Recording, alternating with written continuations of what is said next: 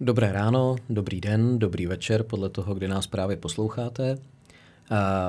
Máme tady další díl podcastu Hlas na poušti a tenhle podcast původně měl být jenom o věcech, o kterých se domnívám, že ohrožují naší společnost, že je třeba na ně upozorňovat. A postupem času se to vyvinulo v to, že bych dneska nechtěl probírat úplně depresivní téma, protože depresivních témat je kolem nás spousta. A jedna z věcí, které mám v životě skutečně rád a který mě baví, je lítání. Takže eh, k lítání bych si mohl pozvat stovky lidí, ale řekl jsem si, že si pozvu kluka, který je o generaci mladší, bohužel pro mě, možná o dvě generace, ale který umí sakra dobře lítat. Je tady Lukáš Pařízek, akrobat, pilot. Dobrý den. Ahoj Lukáši. Ahoj a díky za pozvání. Díky, že jsi přišel. Já vždycky na úvod každého poprosím, eh, protože ne každý sleduje akrobatickou scénu, mm-hmm. tak jestli by si řekl něco málo o sobě. No, tak eh, teda reprezentuju Českou republiku v letecké akrobaci, momentálně v té nejvyšší kategorii Unlimited, to je královská třída na motorových letounech.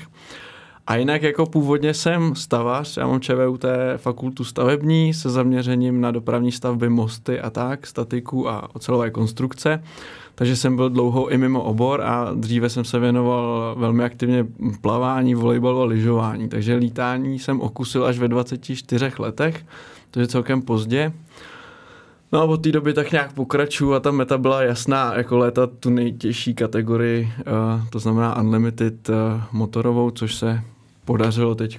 Takže to je tak. Hele, to je zajímavé, protože ne každý vlastně jde do lítání s tím, že chce lítat akrobaci. Znám lidi, kteří si řekli, hele, dopravní pilot cestuje po světě, je často uh, v zahraničních luxusních mm-hmm. hotelech, má tam ty letušky kolem yes. sebe. Respekt, takhle, víme Chápu. od kluků, který lítají, že dneska už to dávno takhle není, že to bylo možná v 60. v 70. letech.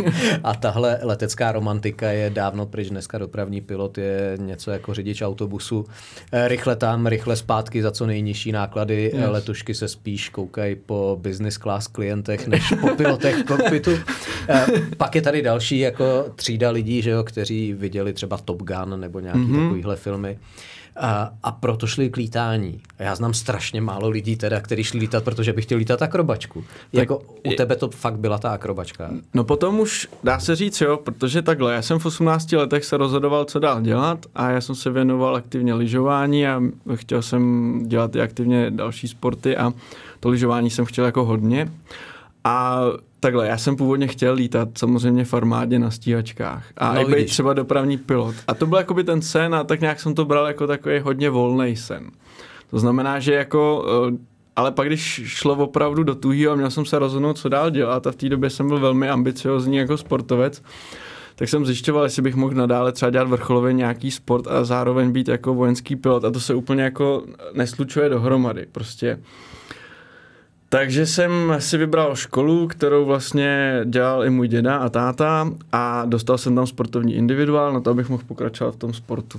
A to znamená, že jsem jako opustil ten sen, ale furt jsem měl ten sport, ve kterém jsem byl ambiciozní, takže jakoby mě to nemrzelo. Nicméně potom samozřejmě po nějakých letech jsem eh, se sportem skončil, měl jsem i velký zranění, když jsem si rozdrtil koleno, já jsem se teda vrátil, pak jsem zase lyžoval i s tím kolenem a vydržel to dva roky a pak vlastně už mě nebavilo vždycky být týden eh, na ledovci a týden dohánět školu. Zvlášť na vysoké škole je to fakt náročný, protože prostě uh, je to náročný a na té stavárně obzvlášť. No a když jsem skončil, tak jsem jako přemýšlel, co dál se životem, s tím jako volným životem. No a naskytla se možnost v hlavě, že bych třeba překecal rodiče, jestli by mi nepomohli s tím ufinancovat základní pilotní výcvik PPL, s tím, že třeba bych se mohl jednou stát aspoň dopravním pilotem. Jako fakt v té době mě to lákalo.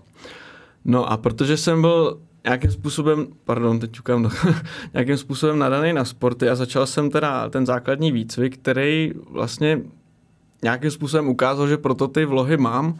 Po týdnu jsem lítal, létal sola, tak potom, když jsem dolítával ten výcvik, tak uh, ještě to bylo vlastně ve Vrchlabí, tak můj instruktor uh, samozřejmě se mnou létal i vývrtky a on si všiml, že mi to vůbec nevadí, že mi to naopak baví a zeptal jsem, jestli to třeba nedolítáme jako ten základní výcvik vývrtkama. Já jsem souhlasil, jsem byl fakt nadšený. Mě to jako úplně přitáhlo, že najednou můžu dělat s letadlem jako věci, které nejsou jako obvyklé, jako letět rovněž, jo, nebo tak. A bavilo mě to mnohem víc, než třeba ta navigace.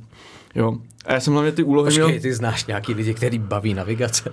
Znám, dokonce jako mám kolegu, který v tom je mistr světa, že jo, ale... Ne, já vím, že vždycky v tom leteckém prostředí se jakoby ty různé skupiny pošťuchují, že jo, no, no. parašutisti, piloti jo.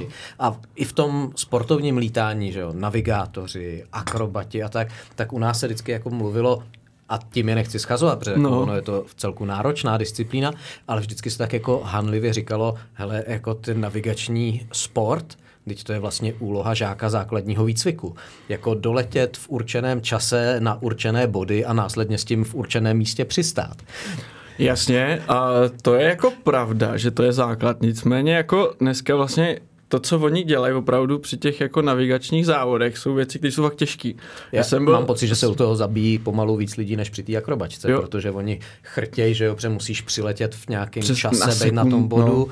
No. A tam prostě jako ne vždycky to vychází, takže No, přesně. Nevím, nakolik je to sport, ale jako je to poměrně zajímavá disciplína letecká. Hele, já jsem to jednou vyzkoušel, jenom teda jako, dá se říct, jako spíš takový divák, který pomáhal navigátorovi, mému kolegovi a uh, Petru Jonášovi teda a Můžu říct, že to je jako náročný. Hodně jako na hlavu a samozřejmě i na to jako být v ten daný čas, jako to se nebavíme třeba, že když jsem letěl navigační, tak to bylo třeba dobrý, jak jsem tu o minutu později, protože jsem a to bylo dobrý, to, to. No ale oni, oni prostě lítají třeba do tří vteřin, tam musí být, jo, což je jako super. Samozřejmě mají jako ta příprava a ta, ty jejich zkušenosti prostě k tomu směřují, že to umějí takhle. Ale nebyl to ten můj cíl tohle to lítat, protože jak ten instruktor si všimnul, že mám nadání na sport, tak mi řekl, no a nechceš jako dělat něco s letadlem, co je jako sportovní disciplína a já jsem v těch 24 letech vůbec netušil, co je akrobace, jakože vůbec. Jsem viděl, jako, že s letadlama se dělají air show nebo nějaké kraviny, ale on vlastně řekl, jestli nechci zkusit dělat akrobaci a říkám, no tak jo, je to sport, sport mě baví a lítání evidentně mě baví taky tak mě tímhle s tím jako nastartoval. Já pak už jakoby samozřejmě já jsem jako trochu ješitný a i ctižádostivý, takže jsem si hned jako začal zjišťovat, co a jak jde a jak samozřejmě postupovat, až jako co nejdál to půjde. A v tu chvíli tě pustilo, že bys chtěl být dopravní pilot? Uh, ne, to, to šlo stále uh, ruku v ruce, to znamená, já vlastně si furt představoval, že během toho akrobatického výcviku budu dělat ty další výcviky, ale tam pak jsem začal narážet na finance. Tam prostě na čas, na finance Stále jsem vlastně nepracoval v oboru, to znamená ne v leteckém oboru, já byl vlastně stavební inženýr a zároveň pak jako i projektový manažer a technolog ve firmě, která se zabývala servisem vysokotlakého potrubí, co vlastně založil mu děda a táta tam vlastně působí dodnes. Je to i spolumajitel. Takže a ta práce mě hodně zaměstnávala mimo můj volný, eh, teda mě zaměstnávala a můj volný čas se teda skládal prostě z létání, co jsem v té době mohl dělat, to znamená uh, motorový lítání a začal jsem dělat i kluzáky, protože samozřejmě tam, jak si říkal, uh, ty lidi se pošťuchou na tom letišti a samozřejmě říkají, že ten, kdo nelítá kluzáky, tak není dobrý pilot. Uh, tohle je velmi těžký téma. Nedokážu říct, jestli to je pravda. Určitě to není tak, že ten, kdo nelítal kluzáky, není dobrý pilot, ale ty no. kluzáky ti hrozně dají. Jo, takže samozřejmě já jsem řekl, no tak nechci, aby mi něco chybělo. Takže samozřejmě jsem... Takže jako... ty jsi byl napřed motorový? Já jsem začal motorový výcvik, ale hned jakoby ještě než jsem vlastně dodělal papíry motorový, tak jsem už začal i kluzáky, takže pak jsem prostě lítal dvě věci na jednou. Samozřejmě tím se to i finančně trochu natáhlo, jako by to dodělání toho. Post... Možná pro lidi, kteří nás poslouchají a nežijou jo. lítáním, kluzák je letadlo, který nemá motor, ano. to znamená, že klouže. Ano, nebo větroň. Vzduchu, nebo větroň, který musí nějaký jiný letadlo, který ten motor má, ho ano. musí na laně vytáhnout do výšky, kde to letadlo vypustí a potom ten pilot kluzáku, pokud je to akrobat, tak se chvíli zmítá nad letištěm a v zápětí přistane, ano. protože nemá tu výšku, ale jinak pilot kluzáku se snaží eh, hledat stoupavé proudy a díky ano. nim se dostávat výš, pak zase někam doletět, ono mu to během té doby klesne mm-hmm. a, a pak zase nastoupe, anebo když nenastoupe, tak přistane a pak volá kamarádům, jestli pro něj přijedou na pole. Jo, jo. Přesně Tohle tě tak. lákalo, nebo ty už jsi šel eh, do kluzáků s vidinou akrobacie? Já jsem šel do kluzáků uh, s tím, že se chci naučit ty kluzáky létat v tu chvíli, ale pak samozřejmě na tom letišti, kam jsem šel, v Benešově jsem hned viděl, jak lítají s tím akrobačku a v tu chvíli No tak to je dobrý taky. Takže vlastně jsem to směřoval potom lítat. Já jsem chtěl v oboje, protože prostě jsem se chtěl vyhnout i těm diskuzím toho, že mi něco chybí. Zároveň jsem to považoval jako za velmi bezpečnou možnost, protože jako pro sebe to znamená, že ty zkušenosti by se spojily a pak bych byl o to lepší pilot. No a, ale samozřejmě, když jsem letěl svojí první, já nevím, kolik to bylo, tři hodiny nebo čtyři hodiny ve vzduchu, tak jsem byl úplně jako nadšený, protože jsem najednou vydržel ve vzduchu bez motoru 4 hodiny prostě a přesně jak jsi to říkal, sice jenom na místní jako termice, protože já jsem vlastně přelety pak jako, nebo jako nějaký malý přelet jsem musel že dělat, ale já jsem to nesměřoval k tomu potom vlastně lítat ty létat ty přelety jako ostatní. Ale byl jsem fakt nadšený, přesně si nastoupeš, teď jako klesáš, hledáš, to je jako skvělá disciplína, to, jako, to, to mě jako nadchlo a to, teď mě třeba na tom zpětně baví to ticho, že jako člověk tam jako dokáže fakt vyrelaxovat a já věřím tomu, že já si... když mám letadle ticho, jak jsem dost nervózní. Jasně, chápu, to Hele, je blbý, no. Takže v Benešově, jakže u Miloše Ramerta, nebo kdo, ano, kdo ti eh, dával základy akrobacie na kluzáku? Zák základy akrobace na kluzáku mi dával Miloš Ramert a vlastně uh, pak jsem létal i s Mírou Černým, který byl mistr světa v kategorii Advance a já jsem, pak samozřejmě tam bylo spoustu dalších instruktorů, já to teď jako nedokážu všechno vyjmenovat.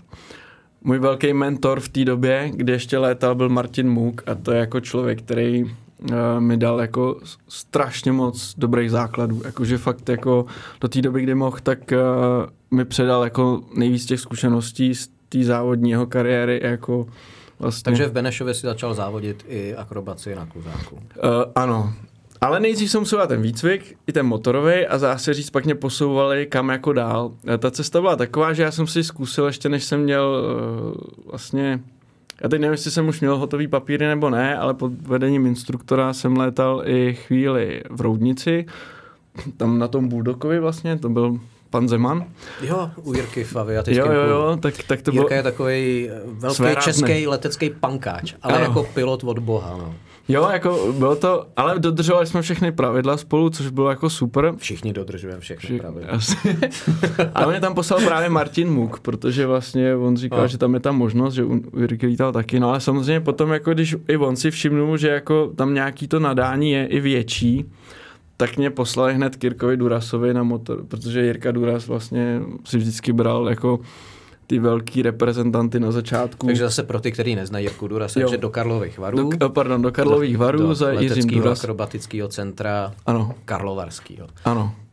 A tam si mě vzal Jirka pod křídla a jenom jako... A tam, tam si lítal teda, tam byla co, malá padesátka? Nebo... V té době, když jsem tam přišel, tak byl Decathlon.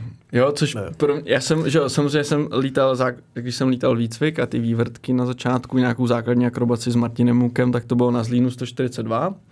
Pak to byl ten Bulldog, chvilku, to bylo asi dvě hoďky jsem tam měl a pak mě poslali rovnou, abych si udělal ty akrobatický, akrobatickou licenci a papíry u toho Jirky Durase, tak to bylo na Decathlon je to super Decathlon, americká výroba, je to hornoplošník. Což je na akrobaci takový divný mít to křídlo nahoře? Je to, je to divný, je to složitý občas na koukání na zádech, teda, to jako je pravda. Spousta lidí na to nadává, mě to dalo jako podle mě další jako rozšířil mi to obzor, si myslím. Hele, já na to nenadávám, uh, jenom jak jsme generačně kousek od sebe, tak uh, český letecký prostředí je jakový enormně závistivý a pomlouvačný, zvlášť takových jakoby těch uzavřených skupinkách. Mm-hmm. A tady strašně dlouho všichni říkali prostě jsme v Čechách, musíme lítat na letadlech jo. český konstrukce. Takže já jsem ještě prošel že jo, s línem 142, 43, velkou padesátkou a, a takhle. A vím, že lidi na to vždycky dívali se hodně přes prsty, že když jsme začali vlekat s, s Robénem, tak říkal, ať je to takový dřevěný jo, a plátno jo. a navíc je to francouzský, jak s tím můžete lítat, přece není nic nad ty naše zlíny. Tak u toho dekatlonu to, to muselo být jako extrémní. Bylo. Že to je plátěný, americký jo. a má to křídlo nahoře, tak co s tím akrobatit? Hele, prostě ta kategorie sportsman na tom byla, eh, bylo to jediný letadlo na kategorii sportsman a na tu padesátku jsem musel jakoby dospět přes to letadlo. Já to věděl, ta, ta padesátka tam byla, já jsem jí potom lítal ale samozřejmě prostě Jirka... To byla malá 50. Malá 50. To znamená, zase existuje M130, tady Zlín 50, ano, Zlín. se kterým tady ty velký úspěchy v minulosti udělali Ivan Tuček, ano. Petr Jirmus, ten je s tím spojený asi nejvíc, že jo? Dvojnásobný mistr světa. světa ano. A to je jako super výkonná 50. A pak tady kvůli ekonomice vznikla malá 50 ano. s méně výkonným motorem. Ano, přesně tak. Ta je na kategorii intermediate byla a pak ta velká, ta už dneska teda bohužel nestačí ani na kategorii advance, ale v té době to bylo jako velký dělo.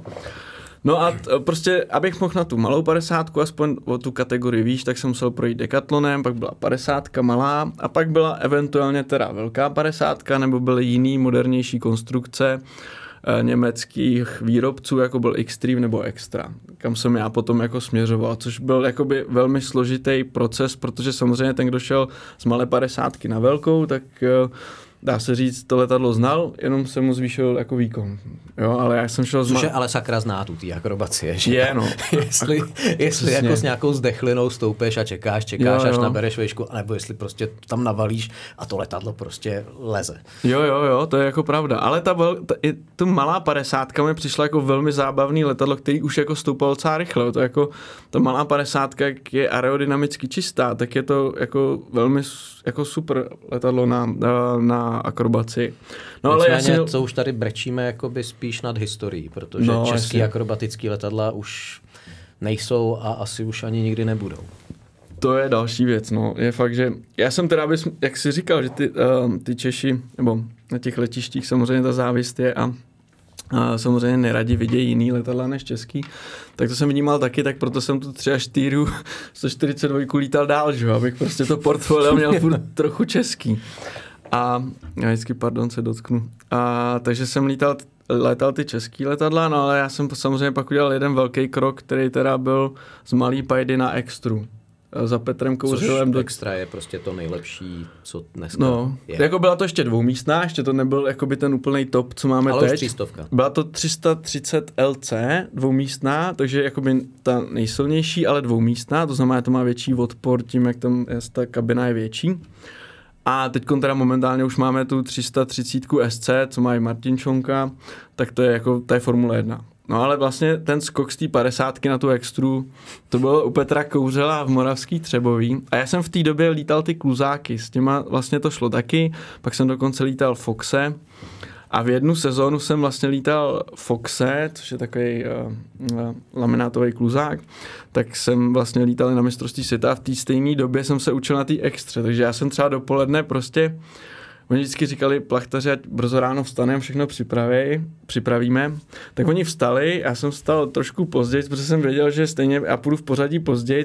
No a během té doby dopoledne jsem se rozcvičil na extra, pak jsem šel jako na kluzák, což je jako úplně extrém, protože vlastně lítáš akrobaci na extře a pak na kluzáku, ale prostě ta cesta taková byla. Lítáš s motorem a potom bez motoru. A potom bez motoru. Což jsou trošku jiný vlastnosti toho no. letadla a jiný přístupy k tomu lítání. Přesně tak. No. Možná mi to trochu i blokovalo tu sezonu jako ten výkon, ale i tak jako vlastně jsem se na tom Foxu naučil za tři měsíce, takže jsem přivez jako nějakou medaili z mistrovství uh, světa.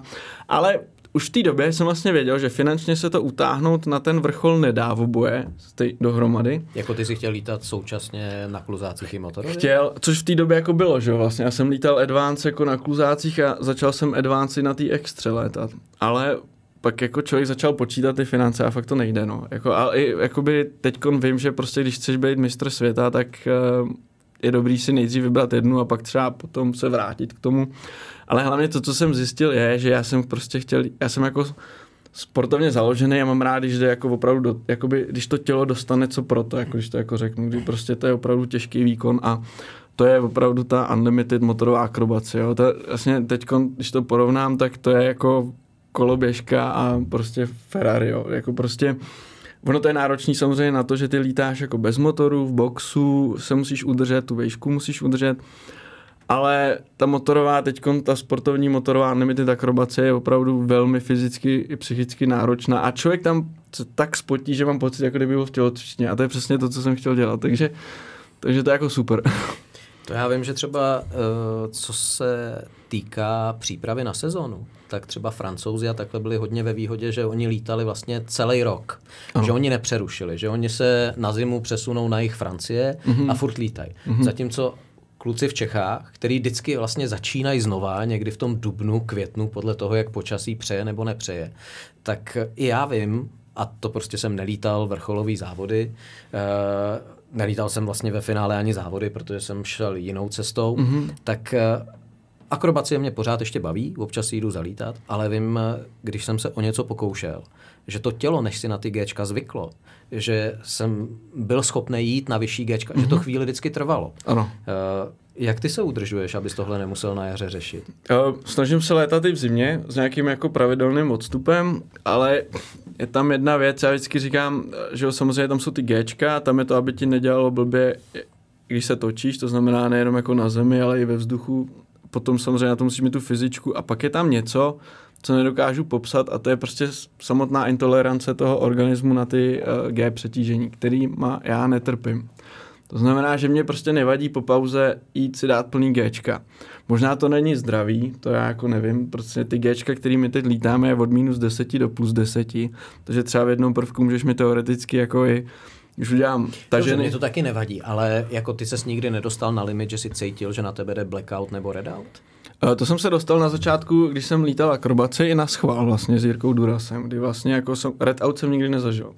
Ale blackout, to znamená, kdy vlastně se mi odkovří mozek, tak to jsem zažil s Jirkou Durasem, to bylo v těch počátcích té akrobacie a vlastně jsem se to snažil jakoby si přivodit na schvál k tomu, abych jakoby poznal ten nástup a zabránil tomu. Ale možná zkus vysvětlit lidem, co je to blackout a redout, ať to nevysvětluju já, pak jo, zase jo. Ne, neposlouchám, jakože tady moc mluvím. Dobře, ne, to spíš teď mluvím já. Hele, blackout a redout, uh, to znamená, že člověk vlastně ztratí vědomí na základě toho, že se mu buď odkrví mozek nebo překrví. Blackout je, že se odkrví mozek, to znamená, jak začnu jako když jedete na horský dráze a tak jedete z kopce dolů a najednou to vyberete, tak vlastně vám chce odejít krev z hlavy do nohou.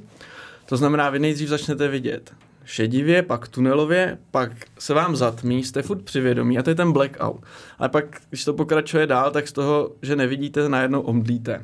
A můžete být opravdu mimo, jo, takových kamarádů. A ten přechod je hodně rychlej může být rychlej. Teď už jak ten čas mám jako hodně posunutý, já se, k tomu se pak jako dostanem, tak naštěstí teď s tím umíme pracovat. Jasně, jak jsme se bavili, samozřejmě já to cítím, že třeba jsem jako zešedivý, ale blackout jsem jako od té doby, kdy jsem to udělal naposled ve sportsmenu na schvál, ale já jsem spíš jako měl trochu zatměno a furt jsem jako vnímal. A zkus ještě ten redout vysvětlit. Jo, a ten redout je to samý, ale v záporných Gčkách. A ten je jako podle mě i nebezpečný. Ale to znamená, že ty, co to nazvali Red Autem, to asi zažili, že vlastně při opravdu velkých Gčkách, když jste na zádech a najednou to vyberete do horizontu z vertikálního letu, tak se vám všechna krev nahrne jako do hlavy. A jde ti to přes víčka. A vidíte prej červeně hmm. a omdlíte stejně. Hmm. Jo, a to si myslím, že může být jako nebezpečný, já nevím, jestli tam může prasknout žilka nebo tak, to samozřejmě někdo zase říká, že to je zdravý, že vlastně jak děláme ty záporní gečka, tak nám ty cévy furt pracují. Mě to dělalo dobře na záda. Jo, to, to je super. Vždycky na záda, křup, je to dobrý. Jo, jo. to je Fakt pravda. to umí hezky protáhnout. No. To je pravda. A jenom u toho pak bacha samozřejmě, když člověk je neprotažený, může se tak jako tam a zpátky už se ne, nevrátí, že?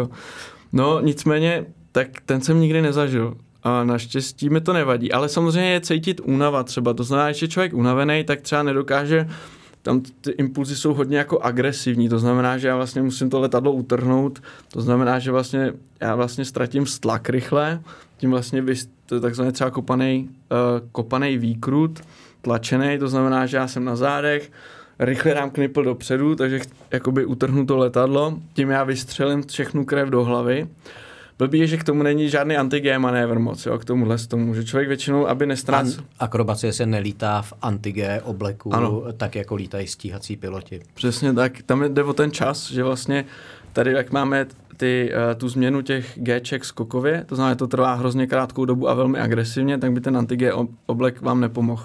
Se nestihne nafouknout na to, aby vám udržel vlastně tu krev tam, kde ji chcete.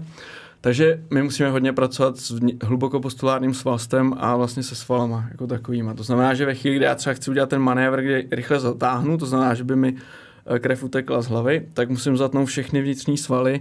Dokonce Martin Čonka mi poradil plosky nohou, to funguje. Prostě všechny svaly od spoda až nahoru, dechat správně a, jak to, a když prostě zatáhnu těch 10G, tak to v pohodě dodechám.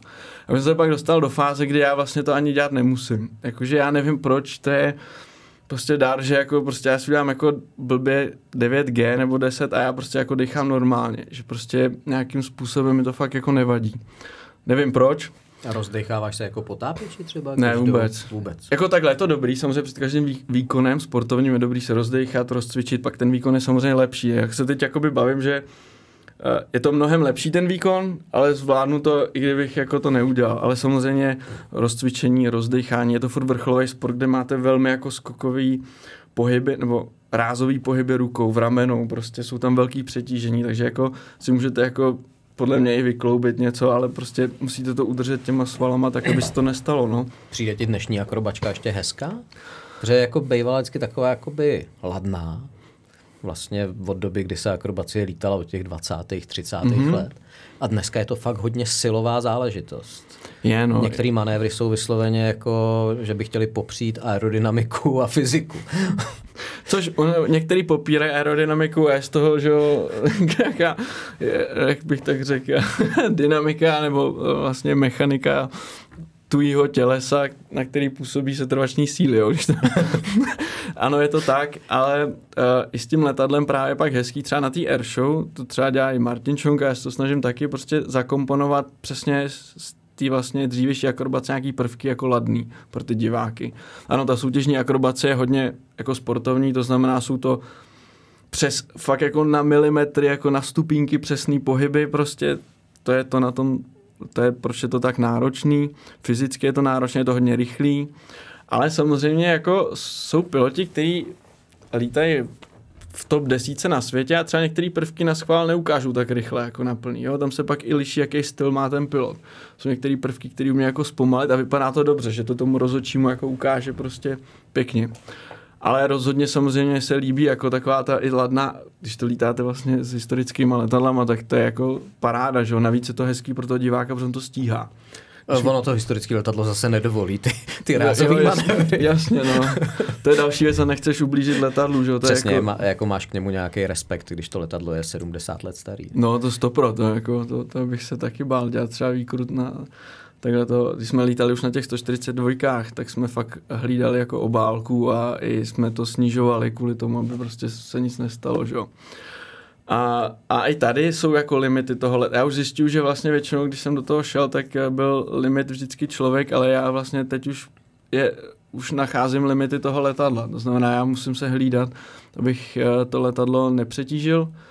Jo, že opravdu prostě, mi, jak mi to nevadí, tak musím fakt kontrolovat, každý manévr a pohyb, abych vlastně nepoškodil nějak letadlo. Třeba příklad, když se s tím naším letadlem rozjedete na plnou rychlost, tak nemůžete dát úplně plný křídelka. Oni tam pak jako tolik nejdou, ale vlastně tam jsou takový síly, že vlastně už to kroutí křídlo, jo. Vlastně jak se to točí ten výkrut rychle dám plný křídelka. Křídelka to je to je vždycky na odtokové straně letadla, který ty plošky jsem prostě uh, hejbají op, každá opačně oproti té druhé, nahoru dolů, podle toho, kam chci vlastně letět výkrut, jestli doprava nebo doleva, tak podle toho se natáčej. A když dám při plný vlastně do přední rychlosti vůči vzduchu plný křídílka, tak tam na konci toho křídílka je strašně velká páka, která dokonce může jako vyrvat to křídílko, to už se nějakým akrobatům stalo, tak tyhle ty věci musíme hlídat, no. A tam vlastně pak už uh, je limit i to letadlo, no. Já nevím, jestli jsem odskočil od tématu, co jsme ne, předtím probírali o těch Gčkách a tak, ale... U těch Gček je nepříjemný, když chodíš jako často z těch záporných do těch kladných, protože v tu chvíli se ti to sčítá, že? Přesně tak, no to je, to je proto jsem říkal, tam můžeš mít najednou rozdíl 20 G, jo a tam vlastně my nemáme tak dlouhý přetížení. Já jsem jako... unavený. Když jako jsem fakt přes den jako zkoušel nějakou akrobaci, tak večer jsem cítil, že jsem unaven. Fyzicky. Ano. Jo, jo, to je, to, je, to, to je vlastně to, co je spousta lidí překvapí, kdo jde zkusit akrobaci. Já jsem tam třeba na vození i nějaký, nějaké uh, vrcholové sportovce, tak ono už jenom ta změna těch tlaků a to, tý, uh, ten pohyb té krve ze zhora dolů, nebo uh, ze zhora dolů, tak prostě to tělo vnitřně hrozně unaví. Jo? A teď člověk musí být právě proto dobře fyzicky připravený, musí jíst a dodržovat pitný režim, protože to jsou věci, které fakt to tělo unaví jako extrémně. Říká se, že maximální jako uh, maximální možný trénink je 3x20 minut, té naší akrobaci.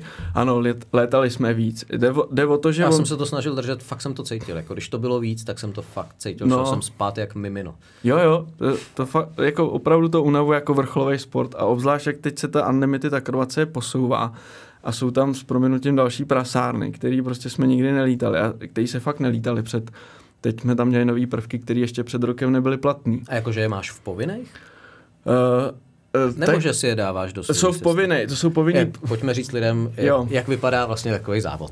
tak závod, eh, vrcholový závod se skládá ze čtyř sestav, ze čtyř letů.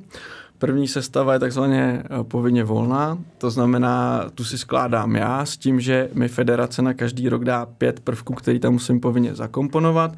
Zbylých pět prvků si poskládám jak chci, tak aby to dalo nějaký součet bodů, který má každý stejný. Takže první sestavu já znám a každý závodník může jinou. Další tři sestavy se staví na těch závodech z takzvaně povolených prvků, který jdou a vždycky každá země prostě pro danou sestavu vypublikuje třeba dva prvky, ty se tam zapíšou ty se, a pak, každý, pak si každý z těch prvků musí postavit nějakou sestavu, ty se vypublikují a pak ze všech těch sestav, co ty státy postavili, si každý může vybrat jakoby jednu na ten let, takže se může stát, že všichni poletí jednu sestavu stejnou. Ale jsou tam prvky, které jsou jakoby uh, třeba nový, třeba na schvál uh, natrénovaný jedním daným státem. Jasně, tím hostitele. Ano, ideálně. Přesně tak.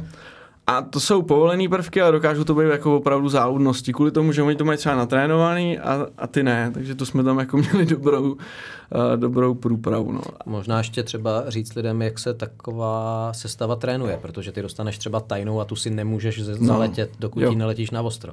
Potom ty akrobatický piloti, když to někde ukážou v médiích, že jo, akrobacie není úplně miláček médií, tak to vypadá, že tam nějaký pošuty chodí po zemi a divně se naklánějí a mávají rukama. Je to tak, takový v ústav na letišti, jo.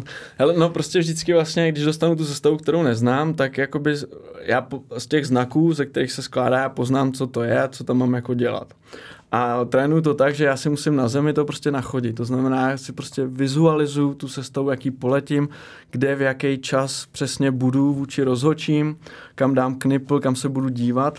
A takhle nachodím celou tu sestavu na zemi. Vlastně akrobacie se lítá v boxu, nebo je to krychle, o hraně jednoho kilometru, tak já si prostě na zem nakreslím čtverec, No a jako prostě v tom čtverci chodím a jako kdybych to letěl. Na jednu stranu si hodím třeba flašku od uh, láhev od uh, vody, což mi představuje rozočí a furt se koukám na tu láhev, jaký kdy, jak jsem pozici a chodím tu sestavu a vlastně ty prvky čtu. A tak, jak je čtu, tak je jakoby, vizu, jakoby uh, virtuálně letím na té zemi. A takhle jako na trénu prostě tu sestavu, než poletím. A to je, to, to je velmi náročný, protože opravdu tu sestavu neznáš, ty prvky jsem třeba nikdy neletěl a najednou máš na mistrovství prostě světa nebo Evropy letět prostě fan limited tuhle tu sestavu před rozočíma a nikdy jsi to neletěl. Takže to musíš jako pak jako vymýšlet a nebo cítit i to letadlo, co kdy jak dělat. Takže tam se opravdu pak obzvlášť teda mezi kategorií Advance a Unlimited odděluje, jak se to říká, od... Zrno od. Zrno od no, takže, takže člověk musí pak um, být i mentálně na tohle to připravený, fyzicky, mentálně připravený a tak, no. Hele, když jsi říkal, že občas vozíš lidi, poblil se ti někdy někdo? Mně za těch 30 let jako se poblili dva lidi a to fakt se snažím lítat tak, aby, aby se jim nedělalo špatně. Tak uh, teď to bude znít jakoby blbě, protože jsi mnohem zkušenější než já, ale nikdo se mi nepoblil a to jsem zvlád lidi, nebo vesem i lidi, kterým se dělá jako blbě a vesem i lidi, kteří měli jako panický strach. A vždycky jsem jako dostal někam, ale um, já si vždycky zakládal na tom, že tím provedu a hlavně jako mluveným slovem. Já, já bych vás... taky chtěl mít jako čistý štít, ale jednou to bylo s fotografem, který furt koukal do toho hledáčku, no, te... ten to fakt nedal a druhý bylo prostě, že na toho kluka to přišlo hrozně rychle a najednou už... Hele, je to možné, že jsem měl třeba kliku i na ty lidi, ale já se vždycky snažil vlastně než někoho vemu, tak je tam dlouhá příprava předtím a ho tím provedu, co může čekat. A už mám jakoby rozkoukaný takový fáze, kterýma ten člověk jakoby prochází během toho letu a co cítí. To jsem se snažil vypozorovat i na sobě. Takže většinou oni se jim dělá blbě i z toho důvodu, že nevědí, co najednou cítí, třeba brnění v prstech, jo, nebo studený pot. A já jim vždycky jakoby řeknu, hele, to je normální. Teď jsme na pěti minutách, můžeš cítit to. A to jsem jako vypozoroval, vykomunikoval a pak jakoby i z toho, jak oni jako ke mně uh, mluví nebo reagují, tak poznám, kde jako dost. Třeba jako když typická věta, tak co můžeme ještě a on, jo, no tak ještě jakoby teď chvilku a pak je, říkám, dobrý, tak dáme jeden prvek, ty si vybereš který a jdeme dolů. Jo, jak, mm. že už takhle jako poznávám, já teda nevozím často, je to fakt jako výjimečně, jo, jako, ale vozím, je to možný, ale tímhle s tím, jak já s nima mluvím a snažím se jako dát fakt jako do pohody, ale já dokážu prostě během toho lítat a mluvit. Mě, jako mě to baví, mě to je spíš příjemný, ta akrobace, někomu to je nepříjemný. tak jsem schopný právě takhle jako s těma pasažérama mluvit a uvést jako do pohody. A pak samozřejmě, když prostě mám takový znaky, že kdybychom ztratili rádový spojení, to mě naučil Petr Kouřil, tak prostě je fakt poslouchat a reagovat i na to, jak oni se jako hýbají. Jednou jsem tam měl člověka, který nebudu vůbec říkat jako kdo, kdy, jak, ale byl tam člověk, který byl alkoholik a jsem zletěl a ten člověk prostě najednou cítíš, jako, jako musíš i nosem eh, cítit, jestli ten člověk jako v pohodě. A jsem viděl, že se jako potí a najednou jako cítím jako takový ten jako trochu jako smrádek, že? ale mm. A tak jsem lítal jednoduchý věci a najednou jsem jako vždycky se zeptal, on jo, jo, v pohodě, ale koukal třeba úplně na druhou stranu, jo. Tak jsem měl jako dvakrát a pak říkám, hele, to nemá jako, cenu. ne, já jsem dolů, jako sletěl, jsem říkal, hele, dobrý, ty jako moc nereaguješ, já jsem nebyl jistý, jsem to vzal jako asertivně.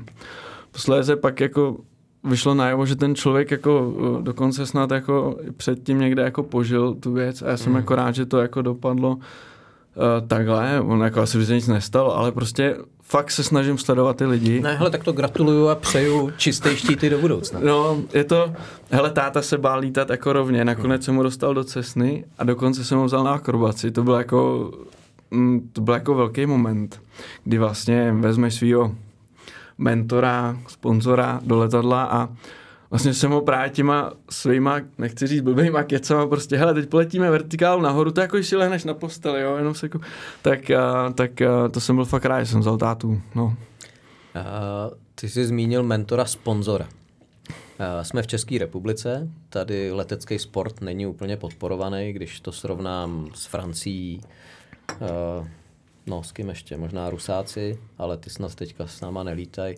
Jak to teď vypadá vůbec? Rusáci chodí na soutěže? Nechodí, myslím si, že e, zatím je ten zákaz a asi bude. A jako já s ohledem na to, co se děje jako ve světě, jako s tím souhlasím. Mm, nevím, jak v akrobaci, ale v jiných sportech prostě i ty sportov, ruští sportovci jsou statisticky nejvíc dopingový národ a podváděli. Zkoušeli to i, tak jako v letectví podváděli, ale i, i s dopingem, myslíš? To netuším, to, to si nedokážu trofnout, hmm. ani nevím, jak by to člověk... To by mě překvapilo. No jako já nevím, jak by to pomohlo, ale jakoby tady se shoduju s Dominikem Haškem, že uh, prostě ta země vede agresivní válku a sorry, že se teda se dostáváme ne? na téma, které tady normálně běží, ale já tady tak v tom... znáš je ze soutěží, že jo? Ale ty víš taky, ale fakt podváděj. Jako, a fakt se snaží překrucovat všechno, co jako jde. Navíc ty statistiky mluví jasně, teda samozřejmě jsou to statistiky, které, si jako, které jsou dostupné, já si přečtu. Nemám rád populistický názor, že eh, podvádí každý na vrcholový úrovni. Nemyslím si to, a, ale prostě ty Rusové opravdu jako dopujou hodně, ale teď s ohledem na tu válku, já myslím, že Protože takhle, oni berou v Rusku sport jako část propagandy, jako velké. velké. Zvlášť letectví tam. Letectví taky. Byť teda jeden z největších pilotů, který ho fakt jako respektu, fakt ho respektu, dokonce jsem s ním letěl, byl Michail Mamistov. To je jako, to je já jako, a ten člověk se mnou sednul do letadla, když jsem se učil u Petra Kouřila, jako, to je zážitek jako velký. Ale i on samozřejmě se potýkal samozřejmě s problémama, který ten režim jako nese. Samozřejmě mm. dovedu si představit, že jim vadilo, že trénuje uh, třeba cizince, že? Mm. Což Michal byl fakt jako v pohodě. Ne, hele, nikdy se nedá generalizovat. Přesně. Nikdy se nedá říct, že všichni. Ale Nicméně v tuhle chvíli jejich národní tým jako na soutěžích asi nemá co dělat. Ale my jsme se k tomu dostali tak, že říkám, jo. ve Francii, v Rusku jsou akrobati podporovaní. Jsou třeba ano. zaměstnanci státu, ano. stát jim přispívá na provoz a tak. Ano. My máme ten americký model, kdy vlastně každý si to platí sám. Ano. Stát přispívá jednotlivým hmm. akrobatům nic. Možná něco přispívá aeroklubu, ale to nikdo nevíme, na co ty peníze vlastně jsou. A jak je těžký hledat sponzora, protože Já jsem... letecká akrobacie jako není, sice ty musíš podávat výkon jako pilot Formule 1, ale ano. pilot Formule 1 za to bere Přesně tak. plat v desítkách milionů euro, možná i v úplně jiných částkách Formule 1 už dlouho nesleduju a ty musíš ty peníze vydávat sám. Je to tak, no. Přesně vydáváme výkon jako piloti Formule 1, ale nejsou tady žádný price money a sponzora na finance jsem, dá se říct, jako hmm. nenašel mám nějaký produktový sponzory, za co děkuju, to znamená, si můžu jako jo. zmínit Renault a eh, Renault mi poskytuje skvělá auta a posouvá se hodně dál v tom a potom Puma mi poskytuje obliče, oblečení. To je sportovní. super, že vůbec někdo jako jo. s klítání si nějaký vztah našel, tak proč je nezmínit? Jo, jo, uh, ale jinak se mi to nepodařilo a víceméně je to to, co si vydělám, plus teda mě velmi podporuje moje celá rodina. Za to jim děkuju, protože to mi ukápne. ne, my jsme se sice, ty jsi přišel do Moravský Třebový, ale my jsme se tam minuli. Já jsem tam přišel vlastně v půlce 90. let, takže jsem ještě zažil Dana Tučka, hlavně jsem zažil Stana Bajzika, který mě učil lítat mm. a který do dneška prostě je pro mě člověk, za kterým vždycky jdu pro radu, když cokoliv potřebuju poradit, Přemek Vávra a, a mm. podobně. A můj první instruktor a učitel byl Martin Stáhalík, který no mě učil lítat. To je to je super. To je to. Jenže na příkladu Martina vlastně jsem se rozhodl, proč v té akrobaci nechci pokračovat závodně, protože jsem viděl Martina, který eh, bydlel v Moravský na gauči, eh, jedl suchý rohlíky a všechny peníze dával do lítání. A já jsem si řekl, že touhle cestou úplně jít nechci, nevím, kam bych došel a třeba by to k ničemu nebylo, ale řekl jsem si, že radši budu lítat jenom pro radost a radši budu vydělávat peníze někde jinde. Eh, jak dlouho si myslíš, že ještě tohle dokážeš táhnout a kam chceš dojít? V lítání před nějaký medaile už máš, to jsme ani nezmínili. No, jako... Tak pochlup se s medailema. No, ten největší úspěch, co se jako doteď vlastně poved i v kategorii Unlimited v týmech, je vlastně, že jsme s Martinem minulém roce přivezli stříbrnou medaili z mistrovství Evropy. S Martinem Šonkou. S Martinem Šonkou. Je to medaile, která tady nikdy nebyla za kategorii Unlimited. V týmech se to zatím povedlo poprvé a je to v té královské disciplíně v kategorii Unlimited po, myslím, že to říkají v těch médiích, 38 let od doby, kdy český národní tým na takhle velké soutěži přivezl nějaký cený kov v týmech. Mm-hmm. Je, bavíme se o motorové akrobaci a o královské disciplíně Unlimited.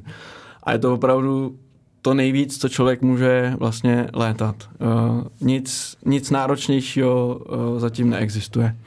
A tvoje cíle? Jako Moje... Unlimited v sole? Ano, samozřejmě můj cíl je jako rád, můj sen, nebo to, jako cíl to je, ale je to zároveň velký sen stát se mistrem světa v kategorii Unlimited i ve freestylu, ale já teď vím, kolik jako ještě, kolik mě čeká, jo, jako teď, teď vím prostě, že jsem to viděl, vidím to i na Martinovi, když o tom mluví, za je to nejistý, je to furt krasobruslení, které je hodnocené vlastně jako subjektivně eh, partou rozočích. Velmi subjektivně někdy? Občas, ano, přesně tak. A pak je to kolik peněz a kolik jako velk... je to velká oběť, no. To jako, řekněme si to na rovinu, no.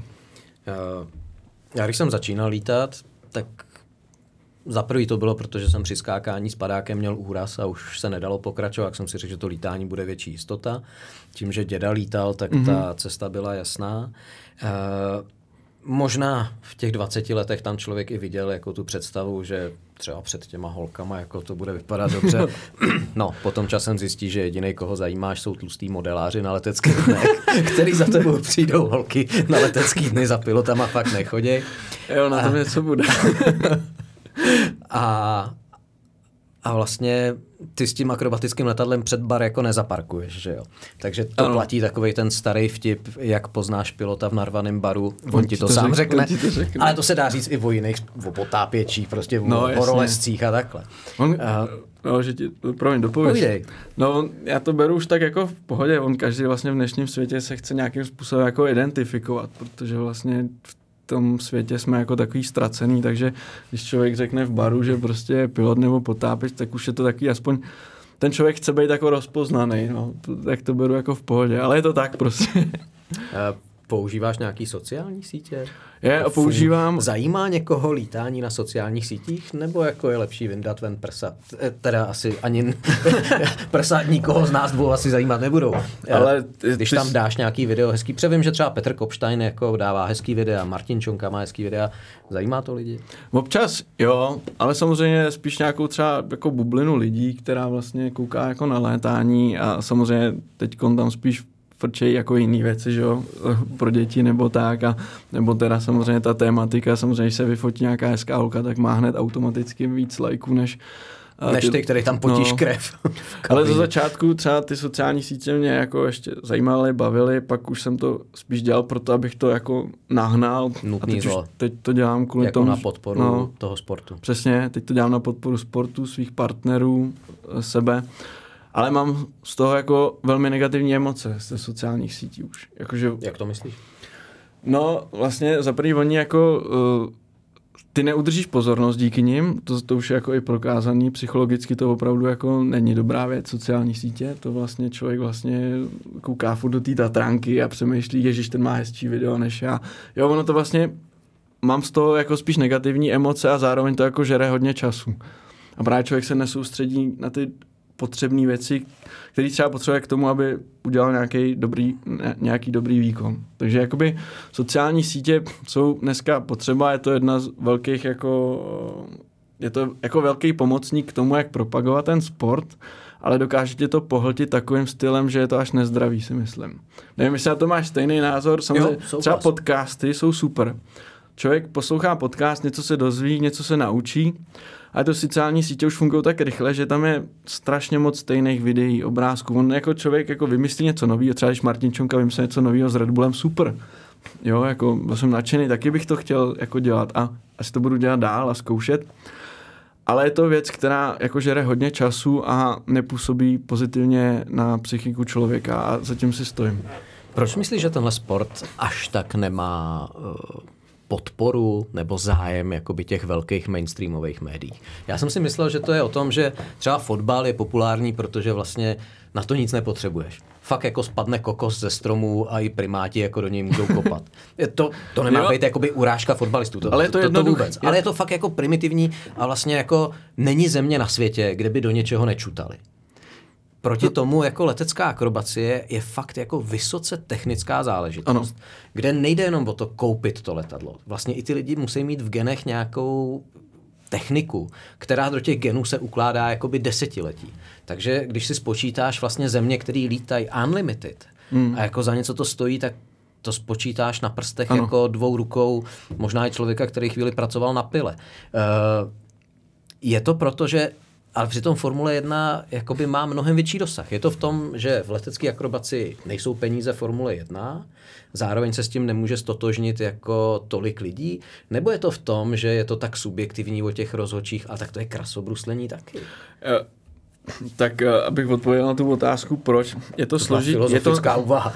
je to, pro mě je to, slo, je to složitý sport, velmi technicky náročný a je hlavně neuchopitelný pro ty lidi když se hraje fotbal nebo hokej, tak člověk, si, nebo se jezdí Formule 1, to přirovnám k tomu, tak člověk sedne ráno do auta, může si to vyzkoušet. Prostě on si může představit, že sedí, je to blbě samozřejmě je, na ne, dálnici, ale, jo, asi máš ale prostě je to mm. uchopitelný a ty děti, pro děti je to uchopitelný, jo, hlavně.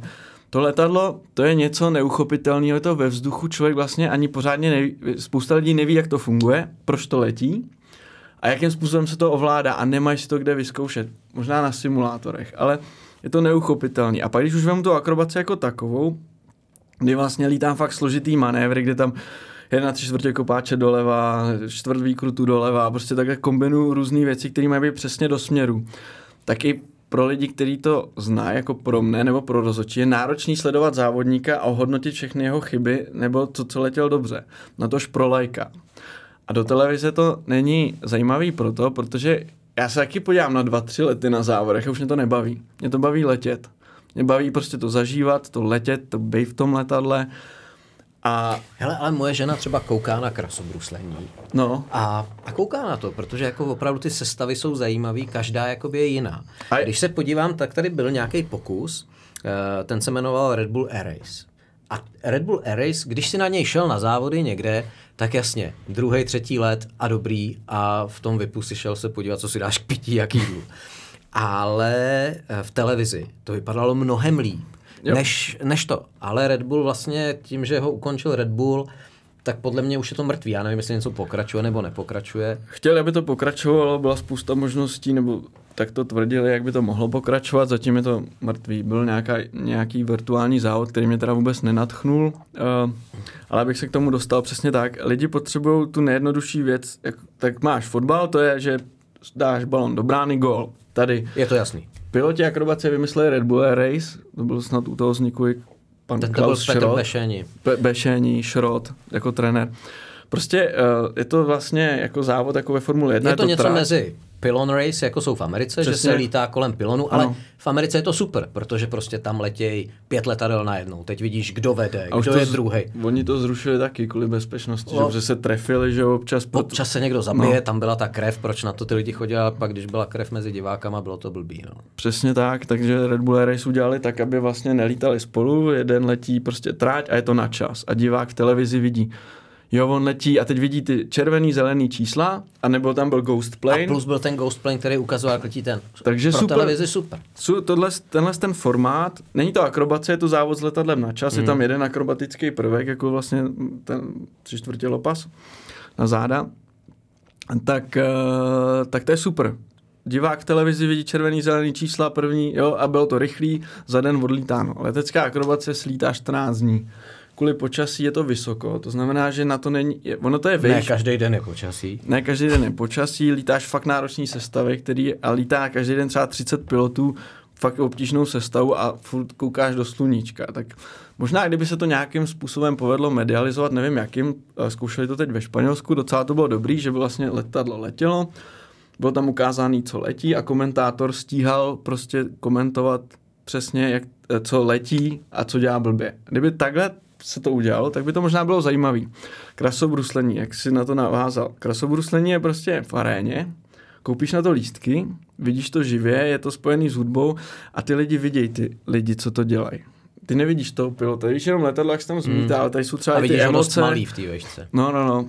Byť ta unlimited akrobace je nízko, tak z toho důvodu, to je spousta důvodů, proč to není divácky atraktivní. To, co by mohlo být atraktivní, je ta air show a takhle. Prostě, mm, to znamená, že opravdu freestyle a tyhle ty věci jsou podle mě atraktivní na pohled, jak na těch videích nebo tak, no.